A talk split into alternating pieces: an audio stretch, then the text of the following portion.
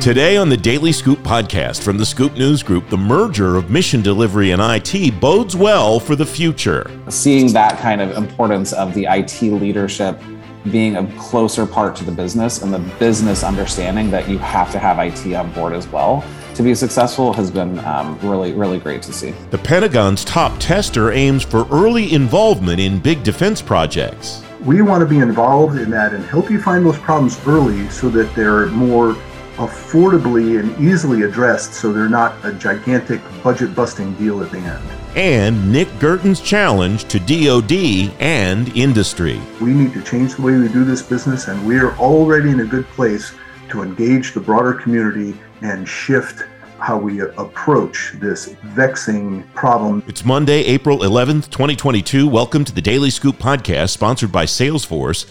Every afternoon, you'll learn what's going on today in government. I'm the host of the Daily Scoop podcast, Francis Rose.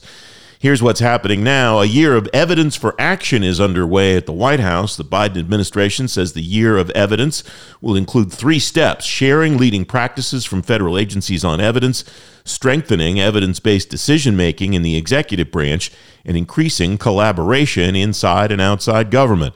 The White House says it'll host a series of events on the steps. A database failure is behind the most recent outage of the Cerner electronic health record system. A VA spokesperson says an Oracle database failure knocked the electronic health record system offline for two hours last Wednesday afternoon. The VA says there was no data loss or data corruption. You can read more on these stories and lots of other news at fedscoop.com. Military and civilian CIOs will lay out their strategies for the cloud at the Public Sector Innovation Summit. I'm hosting it this Thursday, April 14th at the Ritz Carlton, Pentagon City. You can find a link to learn more in today's show notes at thedailyscooppodcast.com. The new White House budget request includes $300 million for the Technology Modernization Fund. Federal Chief Information Officer Clare Martorana says the funding will go to cybersecurity and IT modernization projects. Matt Goodrich is Principal Solutions Engineer at Salesforce. He's former Director of FedRAMP at the General Services Administration. Salesforce sponsors today's Daily Scoop podcast. Matt, welcome. Thanks for joining me today. It's great to see you again. What's the intersection that you've been talking about for years now between IT modernization projects and cybersecurity? Welcome. Thanks for having me. It's always good to chat with you, Francis. Um, I mean, I think at the core of it, I mean, modernization means you have to move off legacy systems, and largely that means moving to the cloud. And so, you know, when I was back in government starting 2009, took up the lead to say, let's do cybersecurity with cloud, and, and really kind of started how FedRAMP began. Um, and looking at, you know, it's really hard with a lot of the legacy systems that you have to be able to modernize them, particularly if you look at the way the government budgets. I mean, when you look at it conservatively, only 10 to 15% of the budget on IT is spent on R&D and maybe another 10 to 15% spent on modernization. Add in cybersecurity risks, and that's a, not enough money. So in order for agencies to really be able to modernize and increase their cybersecurity, it requires that move just to a new tech stack. Um, and that's really where platforms like Salesforce and a lot of other cloud platforms are really what are going to enable agencies to be able to not only have that modern platform that provides those new capabilities and the ability to access from anywhere, but also making sure that they're increasing their cybersecurity from their systems as they exist today. I like your timeline, other than it makes me feel old because I think we talked about this in 2009 when you came into government, and and that was really at the beginning of the cloud first policy that Vivek Kundra released around that time and so on. So we've been doing this for a while, but you wrote recently one of the biggest hurdles to cloud computing adoption in the government has been government cybersecurity. Why is that? You know, I still think, and, and one, it's a good thing this is a podcast because you can't see my hair now either, which is a lot more gray. Um, but I think a lot of that is really understanding the difference between security and compliance. And I still think that there's a lot of look at compliance for compliance sake. And I think a lot of uh, agencies, when they're looking at new systems, um, are really only looking at the compliance piece of it. And FedRAMP does do a large way to get a, get rid of all of those compliance hurdles, but it's still there's some random policies and things like that. And the previous administrations have done some great jobs at trying to remove some of those policy burdens around compliance. But I think by and large, if you look at FISMA reports of what agencies have for legacy systems compared to what they're getting in cloud systems, it's night and day. And so I think what you're looking at is we're beginning to see, particularly over the last two years in this pandemic world, where agencies are having, if they want their, their employees to work or customers to engage with them, they're having to do it remotely and access from anywhere. And so I think that's one thing that's really been changing this dynamic with the federal government and governments at large is really looking at okay what is security? How does that fit into the context of compliance? Not just compliance and then security. And so i think that's still something though that we're fighting on a on a kind of day-to-day basis to really have people understand where the security needs are being met and where maybe compliances might lag. But it doesn't mean that the security of the data is is um, compromised or something that is worse than what they're using now. You mentioned legacy a few minutes ago, Matt, and you wrote about legacy in this blog post, and it scared me, quite frankly. When FedRAMP released its requirements for the highest sensitivity level in 2016, it estimated over 50% of federal IT spend was on legacy systems, which are many of which are over 40 years old with no clear path to modernization. The part of that that scares me is the no clear path to modernization, and that hasn't changed since 2016 much, unfortunately, I don't think. I mean, I don't think it has for those systems itself, right? So I think the context of what has changed is there are now places those systems can go. Mm-hmm. Um, so in 2016, there was no FedRAMP high. So all of those high impact systems, there was no place in the cloud that could meet those security requirements, that could meet those compliance requirements. And now what you're seeing is a pretty big explosion among vendors that are now meeting that FedRAMP high requirements. And at first, it was really only the infrastructure providers. Um, but now you're looking at platforms like Salesforce and others that have software as a service platforms that agencies can move to that can um, store that data securely um, and provide all of those new benefits. I mean, a lot of those high impact systems are systems that that employees could not access outside of an agency network. We're now seeing lots and lots of applications being developed across different agencies at that high impact level that I think really shows that difference of that path modernization. I don't think exists in the current tech stacks they're in, which means they have to modernize by moving to somewhere else. And now there's beginning to be a much bigger environment and landscape of places where those systems could land. If I had five bucks for every time somebody on this program said the pandemic's changed everything, we wouldn't be doing this program today, Matt. But in this respect, this is something that I think the pandemic has really changed, hasn't it? This is it, it impressed upon people not just in the technology organizations of government agencies, but all across these agencies, that, that the mobility that they require, have required for the last two years and so on, really is, it's not just critical. We can attach all those adjectives. It's necessary today, right? It is. And I think it's funny, you know, we all talk about the last two years and say in a post pandemic world, we're still in the pandemic yeah. world. Um, and so I think it's been one sort of a, a an unwanted but a necessary driver for having these major fundamental changes. Because like i said many of those systems employees frankly couldn't access them when they were at home um, which might have been better for their morale maybe because when they got home they couldn't do any work. Um, but you know in today's world they're going to have to be working from home. They we can't have all employees in the office at the same time. Um, you know many federal offices are still aren't fully open and so I think what it's driven though is that change of understanding um, that people need to be able to access this data and work wherever they can in a secure manner.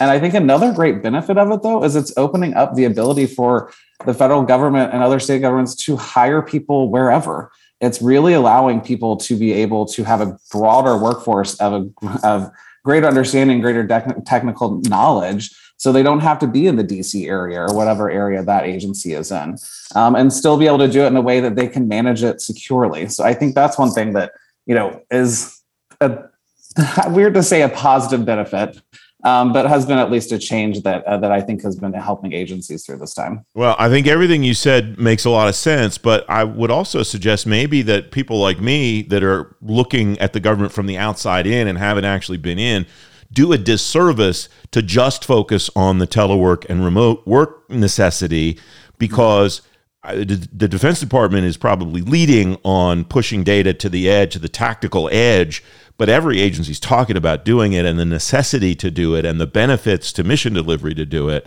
And that's not a telework thing. That's that's a mission delivery necessity also, right? I think so. I mean, I think what you're seeing though is, you know, like we said, the employee back end just being able to do do the work that they need to do.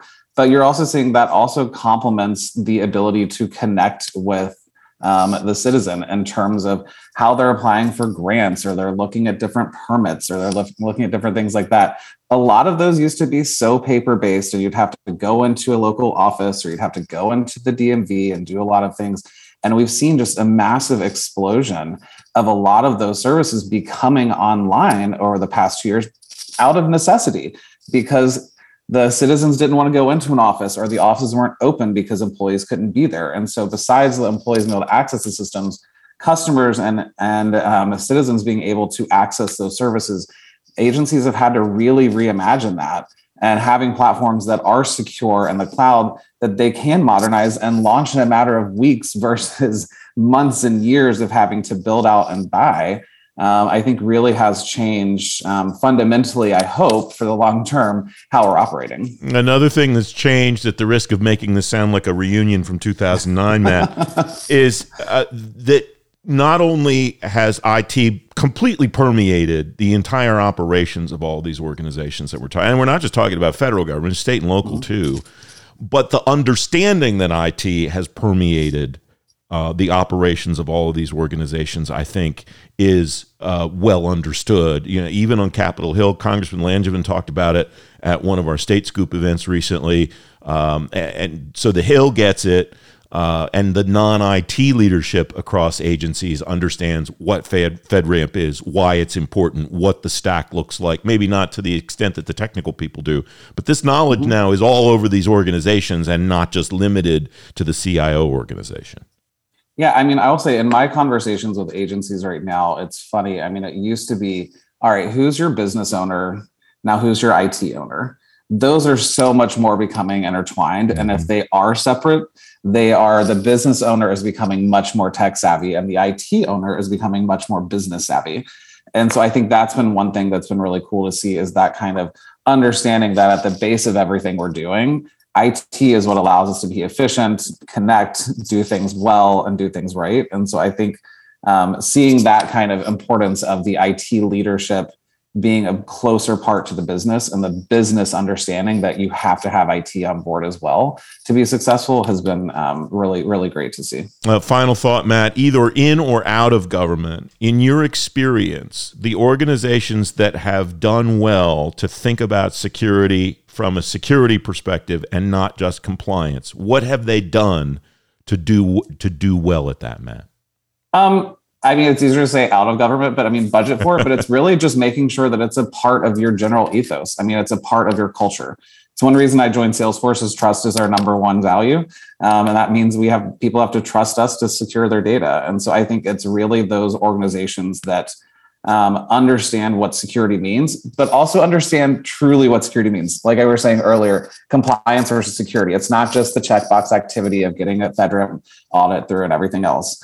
Um, so it's really those those agencies that see that modernization and security are hand in hand um, and really prioritize the two together. Matt, it's great to see you again. Great to catch up. Thanks for coming on today. It was great chatting. Thanks for having me. You can read more about the Tech Modernization Fund in today's show notes, thedailyscooppodcast.com. I'm Francis Rose, the host of the Daily Scoop podcast. On Tuesday's show, Innovation in the Cloud at the State Department. Brian Merrick of the State Department's on Tuesday's Daily Scoop podcast. That show debuts tomorrow afternoon at fedscoop.com and wherever you get your shows. One office in the Defense Department's moving beyond the concept of cyber security. The Office of Operational Test and Evaluation will assess cyber survivability for warfighting systems and other systems. Nick Guertin is Director of Operational Test and Evaluation at the Department of Defense. Nick, welcome. Thanks for coming on the program. What's the difference between cybersecurity and cyber, cyber survivability, and how will you test it in OT&E? Welcome, sir.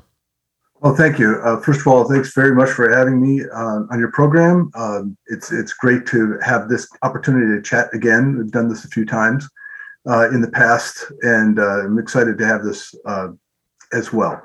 Uh, so, coming into this office, really, I, I started um, in earnest at the big, first week in January and I am the recipient of a couple of very good and strong leaders that focused in on this problem of, of uh, cyber survivability as something all of our weapon systems need to do uh, more effectively than uh, a lot of them are currently doing it.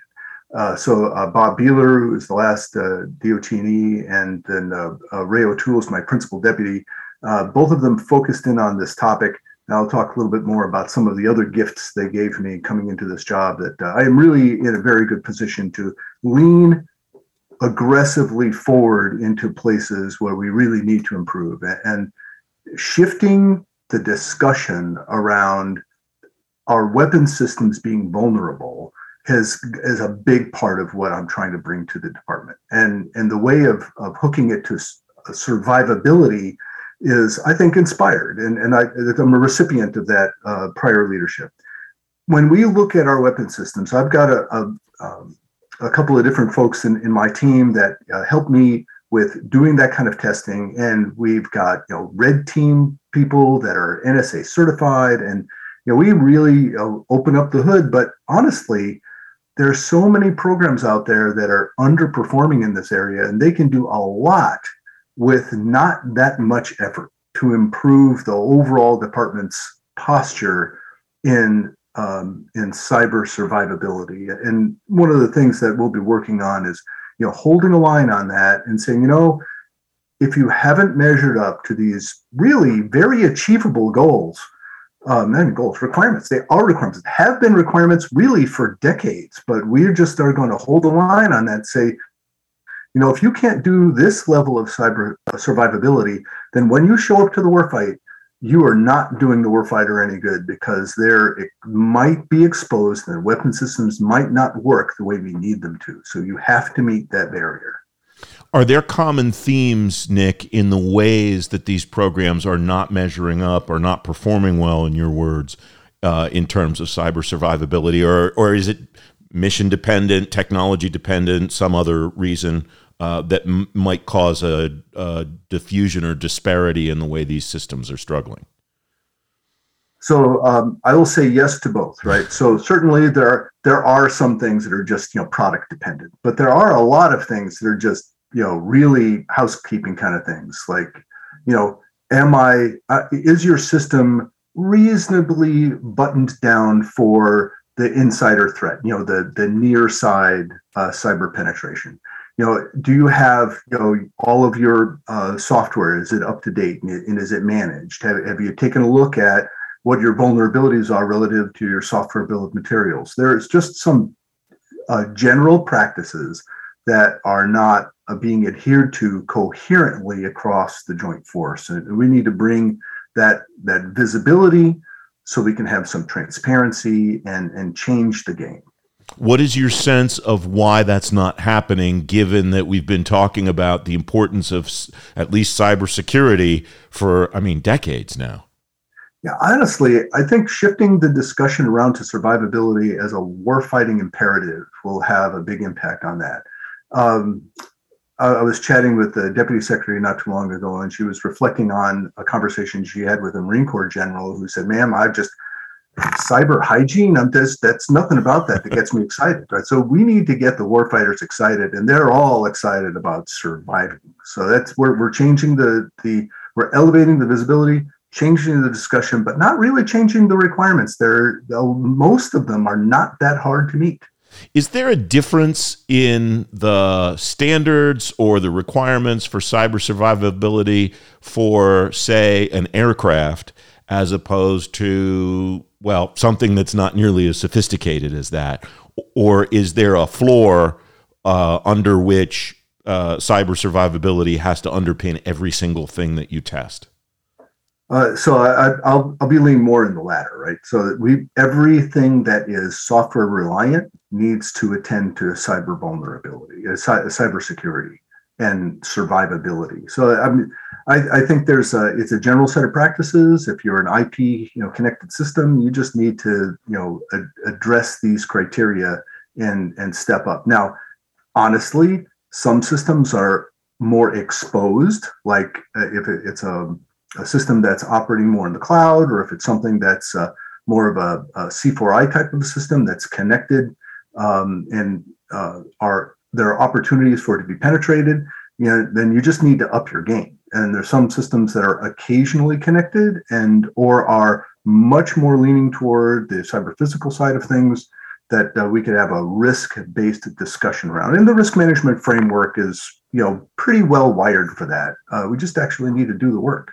You may have answered my next question already. I was going to ask you: Is cyber survivability a yes/no test? Is it either uh, is or is not? But it sounds like if if you're putting these things on a risk management framework, that this is more art than science, Nick. Yeah, so I think there are some things where it's there are some very uh, straightforward practices that are just yes, but when you get into the details, then you need to like really think about you know the application of risk. Um, I think some of the work that the department is doing under the auspices of you know uh, zero trust, for instance, you know how do we think about weapon systems that can fight through a cyber attack? I mean, the opponents are persistent and omnipresent. And you can't pretend like you're not going to get impacted by that machine that's out there that's trying to get at our systems. Mm-hmm. What does that mean in the context of the kinds of things like John Sherman was on the program not long ago talking about the context of all of these things in strategic competition because that's really what that's the mission of the department is to defend the United States. Uh, and and it strikes me that uh, that interactivity among what you're doing, what he's doing, what DIS is doing, and so on is more important than ever. So John and I have a great relationship, and we've talked about this topic, and we are uh, very well aligned. And in, in, the places where he has some things to advance policy and practices, and I have places where I could, you know, measure and assess. Uh, we have a, a, really good relationship there. Also working with the services, right? We have the operational test commanders and and I've got a great relationship with all of those uh, people in this area specifically, but in general. Uh, that's another thing I, will say that I, have inherited uh, a very good position from past leadership in um, putting DOT&E on the plane of we're here to help. Now we're going to call balls and strikes. You know, if, if it's not good, we're going to we're going to tell you, but it's nothing personal. It's just business and um, we have a lot of uh, equity in that. Uh, Congress has very high regard for the work that we do. Uh, as we work with different programs, they see we bring more value than hurt. Sometimes we point out things that says, "Well, you know, you've got this this test, but you're missing these things, and you really need to do them." So we won't cause the tests to be longer we elevate what needs to be done and that might cause the test to be longer but that's not because we're there we're just showing people what they need to do anyway you wrote recently t&e test and evaluation is good today but we need to revolutionize the entire enterprise how do you want to do that and why is that necessary nick uh, thanks for that transition. Uh, I'm very excited about this. As you know, I've worked in organizational change transformation really for years. And I think that's one of the reasons why I was called to service in this position. The way we're building capability is changing fast, right? Model based engineering and uh, DevSecOps and all these other methods are uh, revolutionizing the way we build our mission systems. The operators are demanding changing capabilities to meet these uh, advanced threats and the pacing challenges that we have. T&E needs to change too, and we need to get on a fast horse and ride hard. So I, am excited about that. And fortunately, I've got some great leaders underneath me, and they're very well aligned to that as well. Um, so uh, we are on an adventure to revolutionize T&E. And uh, we're also, I'll, I'll, talk in a minute about, we, we really, I'm also the recipient of a restructuring you know, that uh, my principal deputy did over uh, about a year ago. Um, give me a second, I'll get back to that one. So, revolutionizing T&E. Uh, there are equities that operational test has early in the product development lifecycle that we need to make sure get addressed. At early stage requirements set, contract language. Are we going to get the right data? Uh, you know, the program outlay. How are we positioning ourselves to collect information to help the program see the problems early, so we're not witnesses to a train wreck at the end? Um, so that's been a big part of how I've been articulating revolutionizing T&E is getting involved earlier, not a lot, but enough to be able to say, hey, when we come out to do operational tests in increments, especially in the end when we have a production representative system, we want to be involved in that and help you find those problems early so that they're more affordably and easily addressed so they're not a gigantic budget busting deal at the end. Nick, hold that thought. We'll continue the conversation in a moment. Today's Daily Scoop podcast is sponsored by Salesforce.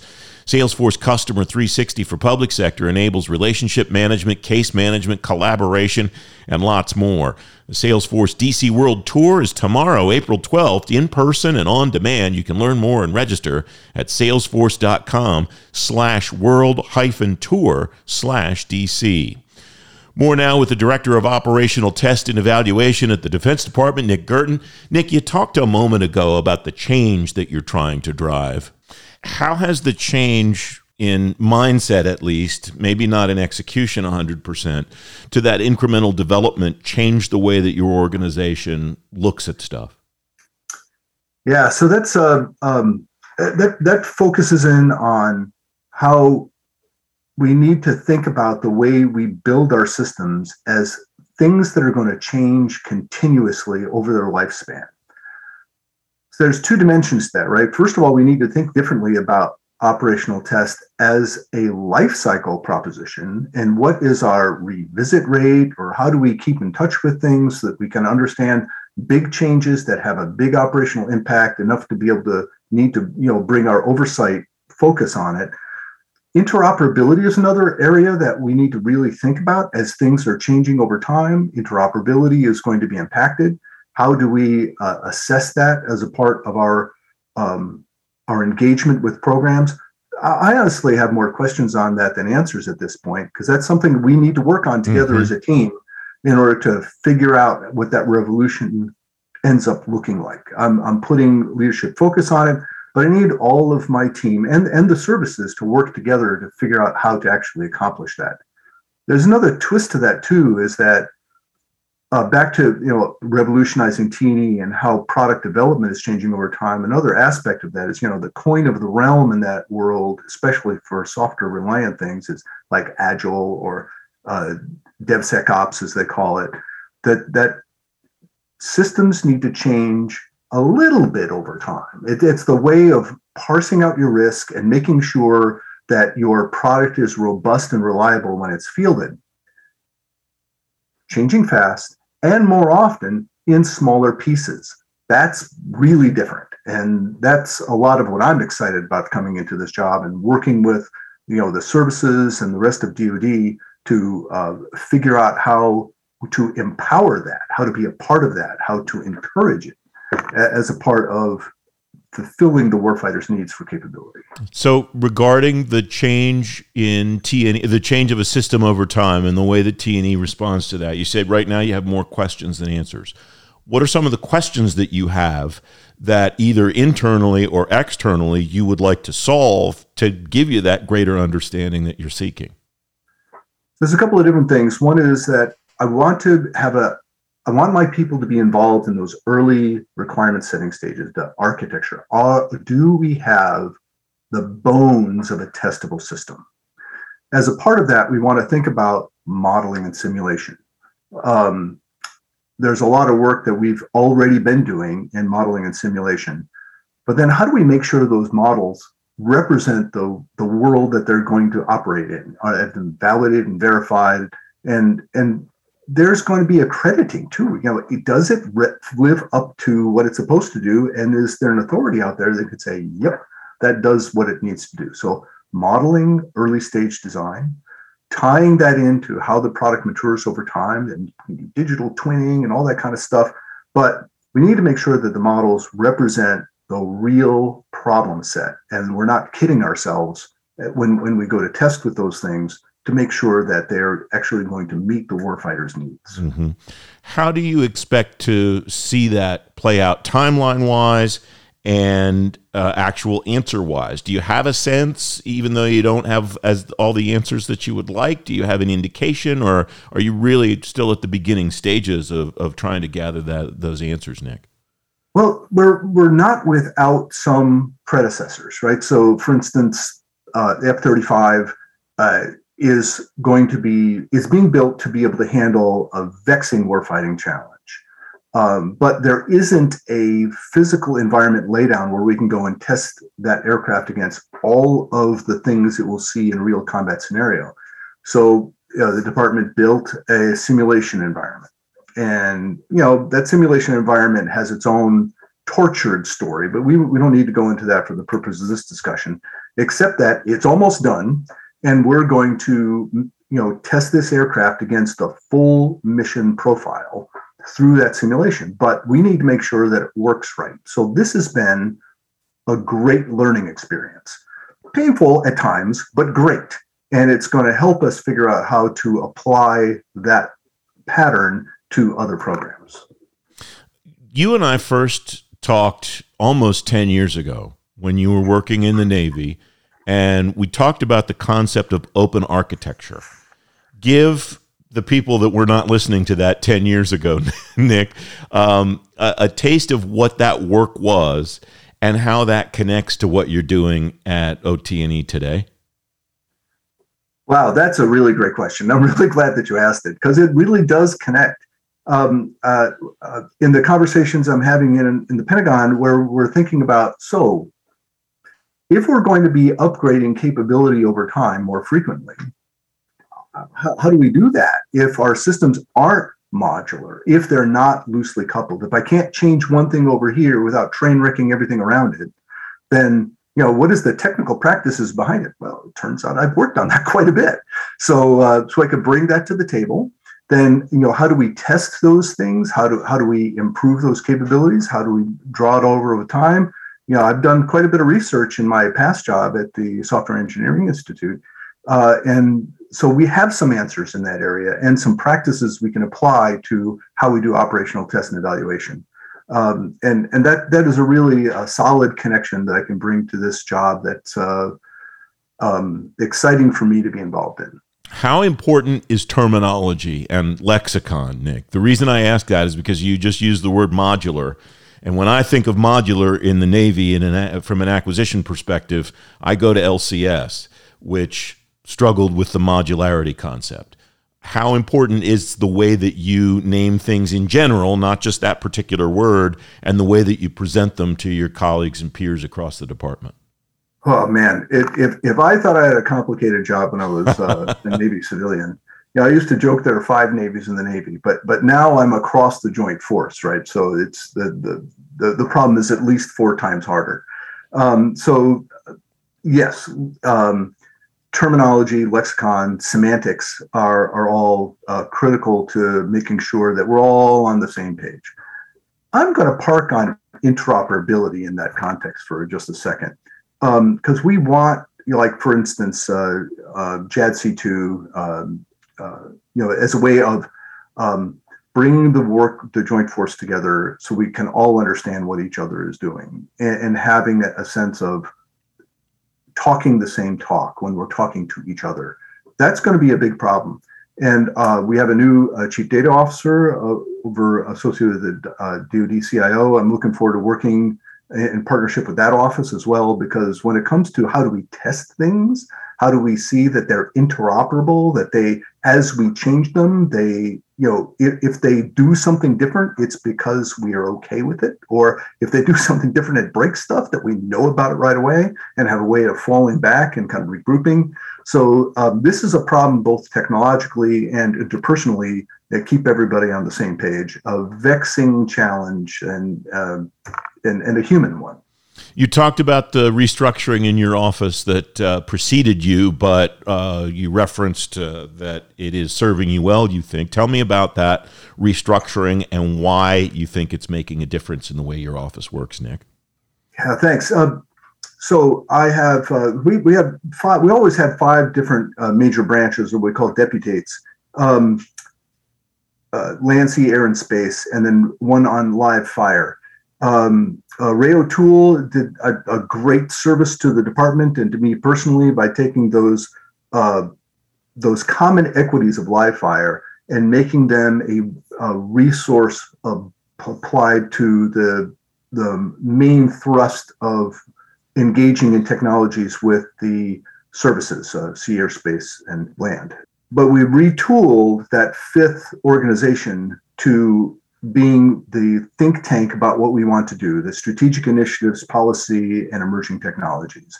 Um, it's an acronym. We have to do that in the Defense Department, SIPET.